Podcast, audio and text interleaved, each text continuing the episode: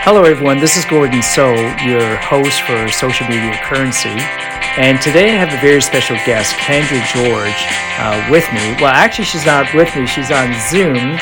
But we're going to be talking about personal development and personal growth in the very near future on how, as a, I, I don't know if this is the right word, but as a, a personal development coach to help you um, break through your limiting beliefs. So I, I hope you come back and join me when I have Kendra and her uh, business partner Allison back on here. And uh, yeah, before we go, I'd love to share uh, one of my favorite quotes with you by Napoleon Hill. Uh, whatever the mind of man can conceive and believe, he or she can achieve. Thank you so much for taking the time to be here. And until the next time, have an amazing, amazing day.